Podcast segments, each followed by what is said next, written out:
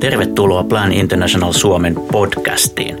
Tällä kertaa puhutaan kuvista, niiden voimista ja niihin liittyvistä valta-asetelmista sekä siihen, miten kuvilla voidaan edistää tyttöjen oikeuksia. Tyttöjen oikeuksien toteutumisessa on kuitenkin räikeitä puutteita oikeastaan kaikkialla maailmassa ja erityisesti kehittyvissä maissa.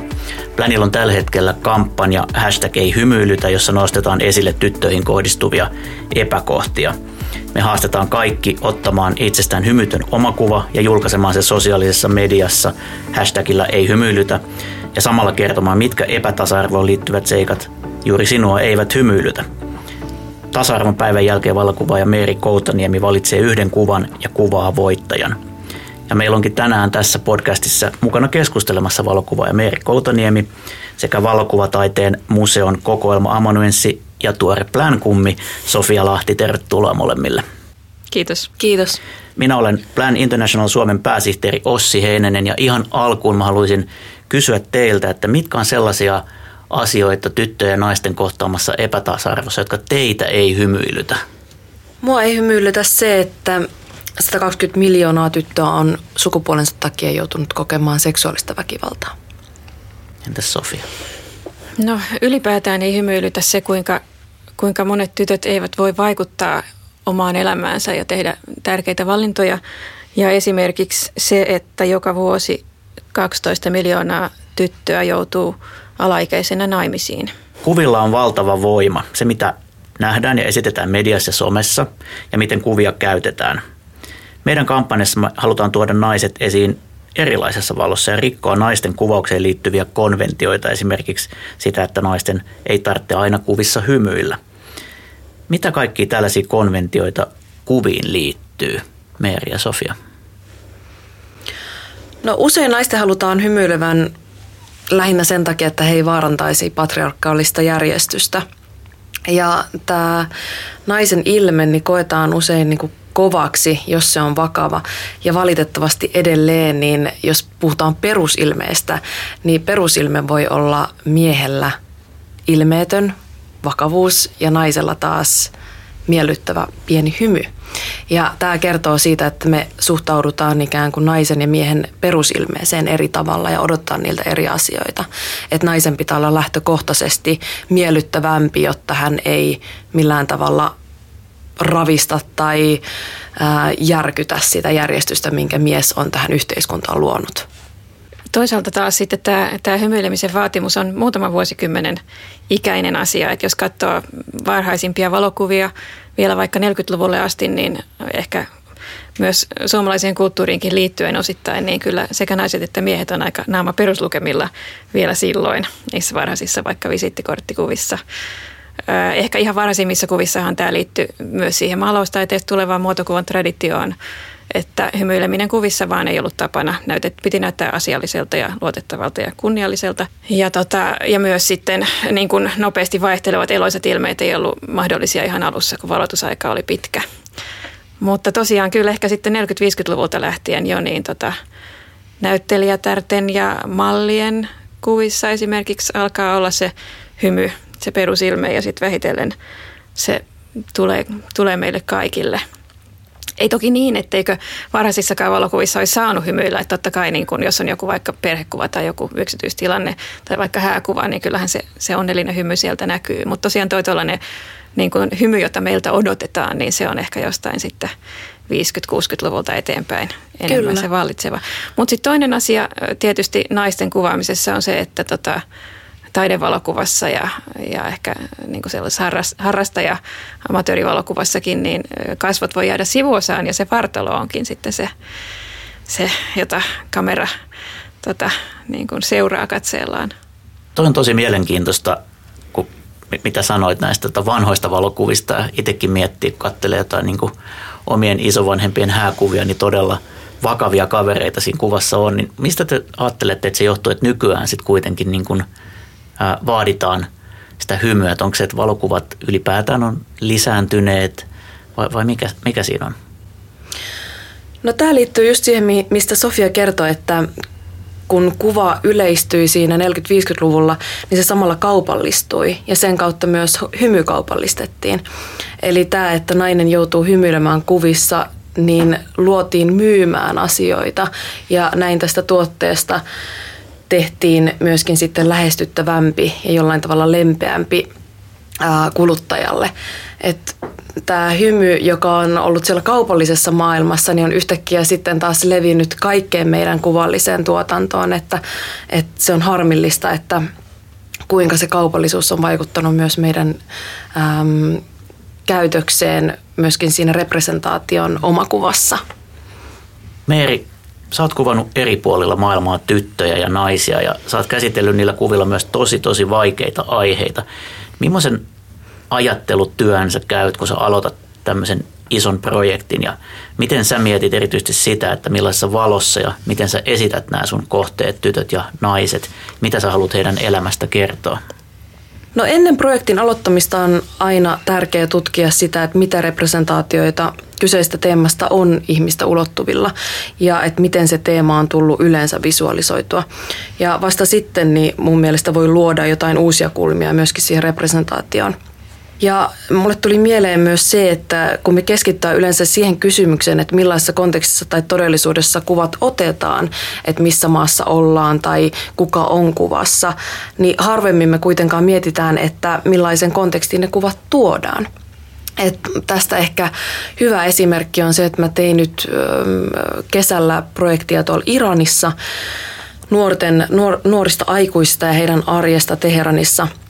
Ja meillä ei ole niin kuin järkyttävän paljon sitä kuvamateriaalia nimenomaan tämmöistä arkisista tilanteista, nimenomaan Iranin suljetun yhteiskunnan takia, että ähm, sinne ei haluta journalisteja, sinne ei pääse median edustajat, eli sinne on periaatteessa mahdollista mennä vaan freelancerina, joka on menossa sinne tekemään jotakin muuta. Ähm, lainausmerkeissä, eli sitten näin pääsee dokumentoimaan. Ja siinä ehkä kiinnostavinta oli se, että, että tärkeää mun mielestä niin kuin reportaasissa nuorten aikuisten arjessa Iranissa on näyttää se, mitä he haluaisivat omasta arjestaan näyttää. Ja se käy, tai se onnistuu vain sen keskustelun kautta, että minkälaista teidän elämä on ja olemalla läsnä niissä arkisissa tilanteissa. Ja silloin se vaatii ikään kuin valokuvaajana sitä journalistista lähestymistapaa, että ei voi vaan tallentaa sitä näkemäänsä. Jos mä menisin Iranin ja tallentaisin sitä äh, julkikuvaa siellä kävelemällä ulkona, niin mä saisin hyvinkin suppean kuvan iranlaista yhteiskunnasta. Mutta sitten pääsemällä sinne tai hakeutumalla sinne arkisiin tilanteisiin, niin voikin päätyä nimenomaan niihin salassa pidettäviin tangot tangotunteihin tai kiipeilytunteihin tai niihin kotibileisiin, missä huivit otetaan pois ja missä ehkä käytetään alkoholia tai huumeita.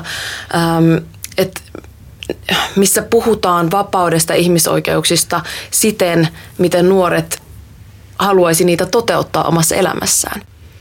Tuosta sun täytyy varmaan miettiä aika tarkkaan sitten sitä kuvien julkaisua, että jos siellä tehdään kiellettyjä asioita, joita, joiden paljastuminen voisi asettaa heidät vaaraan, niin miten te keskustelitte Joo, siitä? puhuttiin paljon tästä, että millä tavalla haluaa tulla kuvatuksi, haluaako tulla omilla kasvoilla, haluaako tulla omalla nimellään. Ja monille näistä nuorista se oli osasta heidän aktivismiaan, että okay. esimerkiksi ä, vapaustanssia on perusihmisoikeus. Ja he halusivat nimenomaan tuoda tämän omana itsenään esille, että, että meidän pitää kuulua saada tanssia. Ja se oli ikään kuin heidän päätös sitten tulla omilla kasvoillaan ja nimillään myöskin tässä jutussa esiin. Niin ja se mahdollistit sen, joo. Mutta sitten oli myös niitä, jotka eivät halunneet tulla omilla kasvoilla, että monissa kotibileissä niin sitten otettiin myös tota, tällaisia tunnistamattomia mm. kuvia, että se riippuu niin tilanteesta ja siitä, mitkä on ihmisen omat toiveet tulla esitetyksi ulkomailla. Aivan. Mä oon puhuttu siitä, että kuvilla on valtaa. Miten sitä voisi käyttää positiivisesti? Valta usein koetaan vähän negatiivisena sanana, mutta miten voitaisiin tehdä maailmaa paremmaksi, edistää tyttöjen oikeuksia ja tasa-arvoa kuvien avulla? Millaisia esimerkkejä tai ajatuksia teille tulee mieleen? No kuvissa on mun mielestä aina otettava huomioon se, että kuka sitä luo ja kenen ehdoilla. Et jos se kuva voidaan luoda yhteisesti, niin silloin sitä kuvan valta-asema voidaan myöskin tasa-arvoistaa.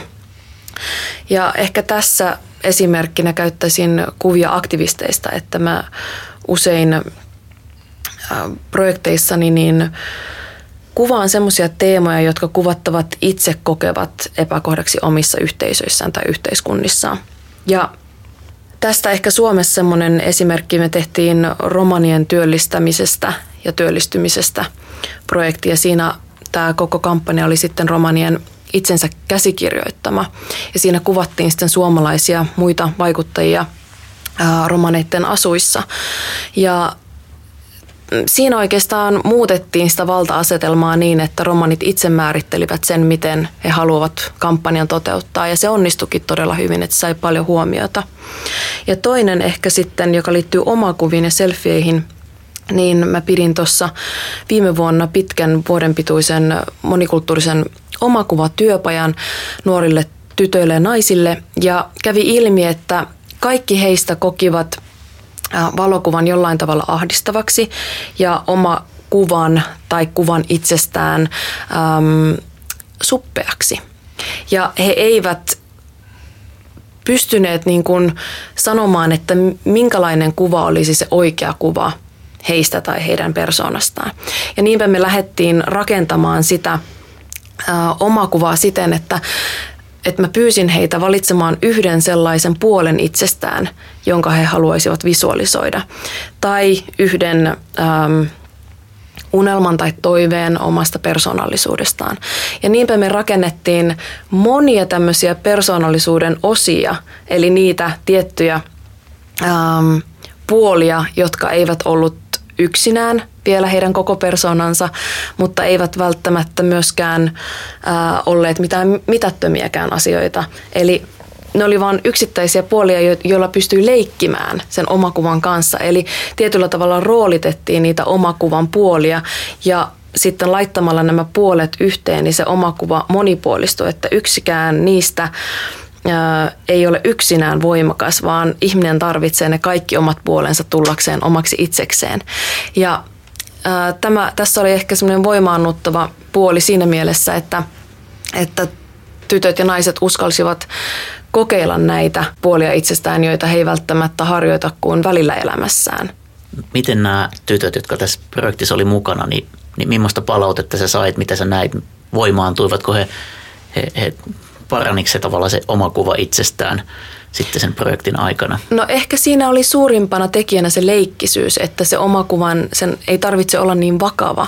E, ja muutenkin, että sen ei tarvi olla niin mm, yksiselitteinen, että se ikään kuin se haitari siellä minuuden välillä on tosi laaja. Ja se mitä sä ilmaiset kuvassa, niin voi olla – pientä tai suurta. Ja ehkä se lupa näiden eri puolien visualisointiin niin loi ää, ainakin palautteen mukaan heille semmoista vapautta tulla myöskin nähdyksi kaikkien niiden puolien kautta, ei vain yhden valitun puolen kautta. Ja silloin varmaan aika suuri merkitys, että kenelle ikään kuin tekee sen omakuvansa.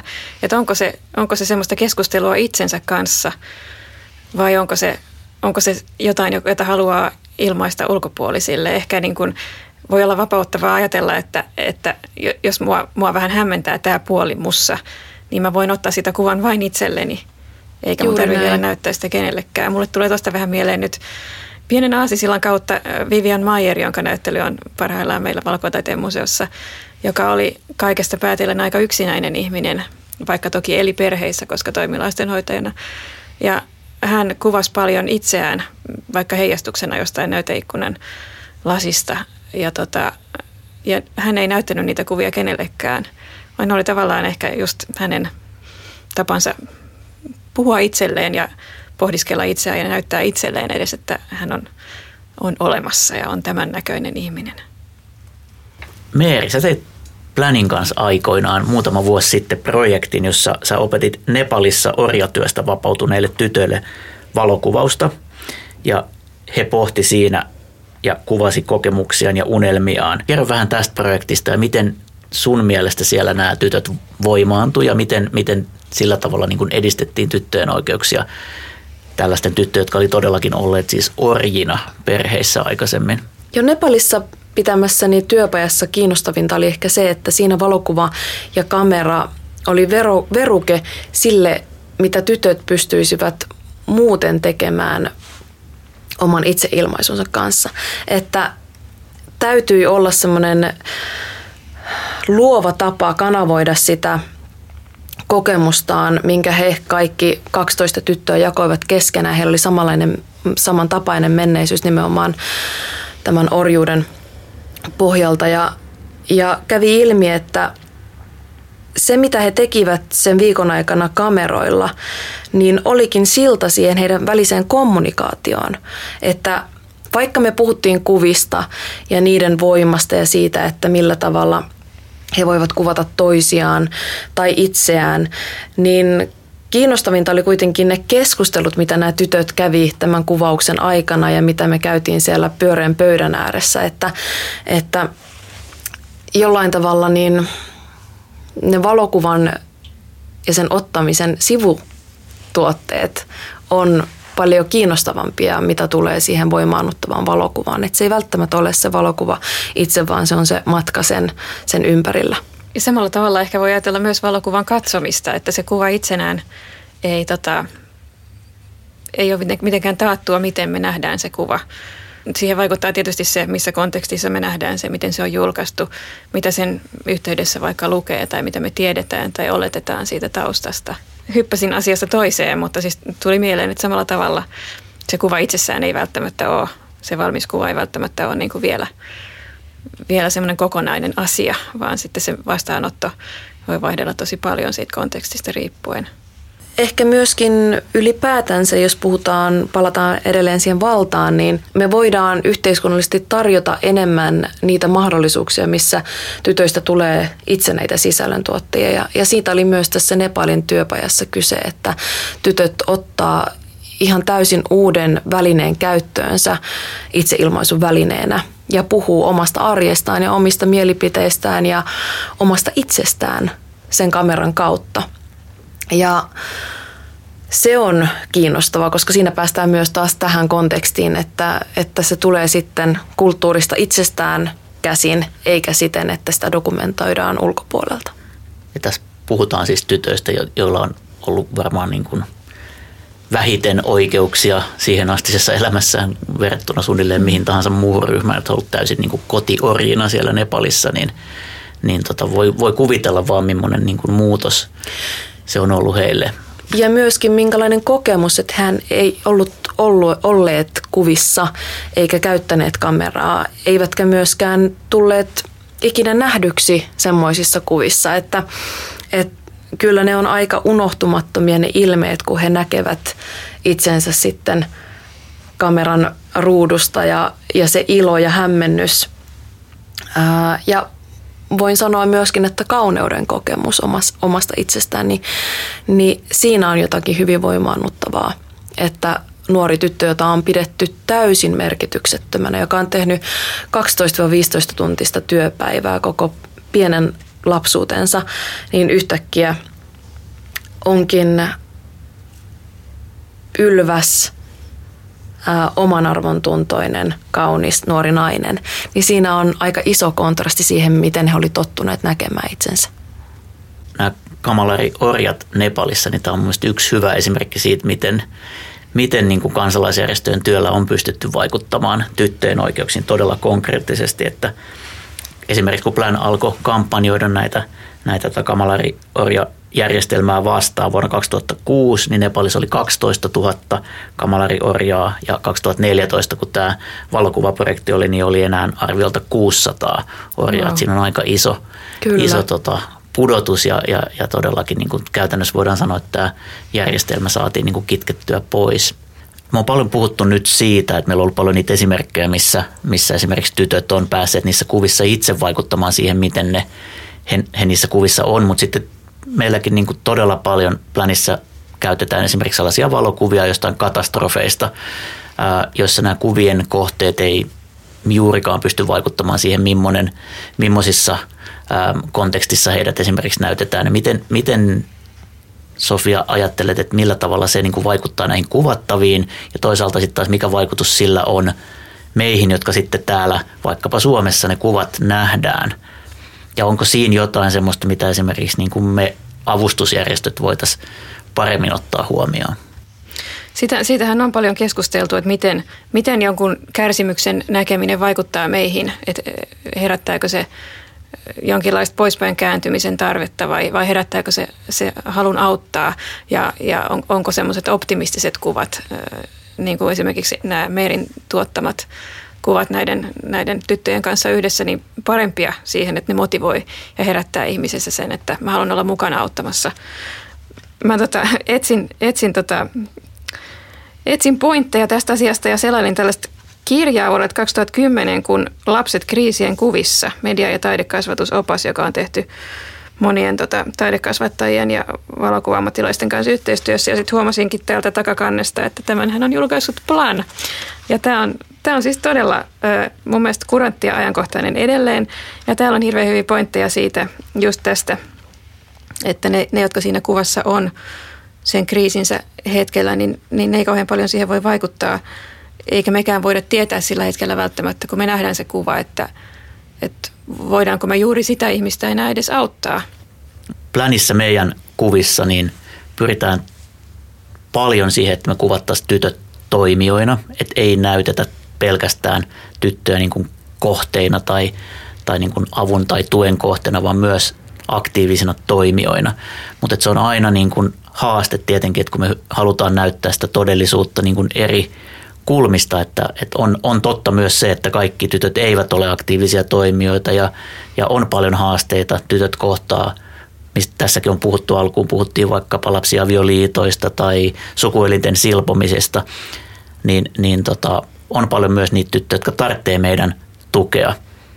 Mutta toisaalta sitten taas meillä on vaikka sellaisia esimerkkejä Etiopiassa, Etiopiassa yhteisöissä, joissa aikaisemmin ää, silvottiin 90 prosenttia – tyttöjen sukuelimistä ja kun me ollaan tehty töitä siellä, niin nämä teini-ikäiset tytöt on itse lähteneet vastustamaan sitä perinnettä ja tällä hetkellä siellä ei silvota juuri ketään. Ja se on näiden tyttöjen ansiota. Toki niin kuin Plan ja meidän kumppanit, me ollaan tuettu sitä, mutta tällä hetkellä siellä on tytöt, jotka, 14-vuotiaat tytöt, jotka on tehnyt tavallaan ähm, juhlan siitä, että ketään ei silvota, kun aikaisemmin juhlittiin sitä, kun silvottiin. Ja mä sain olla siellä mukana tätä dokumentoimassa ja olin todella vaikuttunut siitä, että millä tavalla Plan toimii nimenomaan voimistaakseen ja vahvistaakseen tyttöjen omaa toimijuutta ja antaa siihen mahdollisuuksia ja resursseja, että nämä tytöt tällä Uncut Girls Clubilla on luoneet uuden normin sitä leikkaamattomuudesta. Ja se on nimenomaan sitä yhteiskunnan sisältä vaikuttamista ja muuttamista, että he päättävät sen, että mikä on normaali ja muuttavat seuraavat sukupolvet ajattelemaan tällä uudella tavalla. Kyllä, joo, mä oon itse käynyt kanssa niissä yhteisöissä Etiopiassa sama, samaiset klubit, mitä siellä yhteisöissä on, tämä Uncut Girls Club, niin, niin jos, jos puhutaan niin kuin voimaantuneista tytöistä, niin siinä oli kyllä niin kuin malliesimerkki, että ne oli, olivat kyllä hyvin, niin kuin, hyvin niin kuin, ähm, aktiivisia siinä omassa yhteisössään. No jos ajatellaan meidän Ei hymyilytä kampanjaa ja haastetta siinä, että ihmiset ottaa hymyilemättömiä omakuvia, niin, niin mitä vinkkejä teillä on siihen, että mitä kannattaa ottaa huomioon? Mistä syntyy hyvä omakuva? No mä sanoisin vaikka ihan tälleen nyt törkeästi, että älä välitä siitä, mitä toiset ajattelee ja äh, ota sellainen kuva, josta, johon sä oot tyytyväinen ja tota, täällä on itse asiassa nyt kun katsoo Instasta näitä ei hymyilytä hashtagilla, niin täällä on todella hyviä esimerkkejä ajattele sitä asiaa, joka sua ei hymyilytä, niin se ilme kyllä kertoo kaiken. Niin, ehkä että älä ota itseäsi niin vakavasti, mutta ota nämä käsiteltävät asiat vakavasti. Että se luo semmoista tiettyä rentoutta siihen, että voi olla miten vaan. Ja se ilmeettömyys on itse asiassa aika terapeuttista, että meidän ei tarvitse miellyttää ketään. Ähm, mulla tuli mieleen myös ehkä viime vuoden kuvista se, että siellä oli mahtavaa kirjoa siitä, että millä tavalla ihmiset kuvasi itseään, että kun mietitään sitä ilmeetöntä tai vakavaa kuvaa, niin luullaan, että se on jollain tavalla sitten tylsä. niin kävi ihan päinvastoin, että siellä oli mitä hienoimpia ja omaperäisempiä luomuksia, että, että mä luulen, että tässä piilee tämmöinen niin aika isokin potentiaali sille, että voi tulla myös itsenähneeksi itsensä eri tavalla ja siinä on taas jotakin sellaista, joka voi lisätä taas omaa itseluottamusta ja sitä omaa vahvuutta olla just niin kuin haluaa. Hienoa. Meillä on siis Planin Ei hymyilytä kampanja, jossa haastetaan kaikki teidät ottamaan itsestä hymytön omakuva, julkaisemaan se sosiaalisessa mediassa hashtagillä Ei hymyilytä ja samalla kerrotte, mitkä epätasa-arvoon liittyvät seikat teitä ei hymyilytä. Ja sitten kampanjan lopuksi tasa-arvon päivän jälkeen valokuvaaja Meeri Kootanemi valitsee yhden kuvan ja kuvaa tämän voittajan. Tämä ei hymyilytä kampanja on oiva tilaisuus nimenomaan ottaa kantaa. Että tämä ei ole pelkkä omakuva, vaan tämä on kantaa ottava omakuva.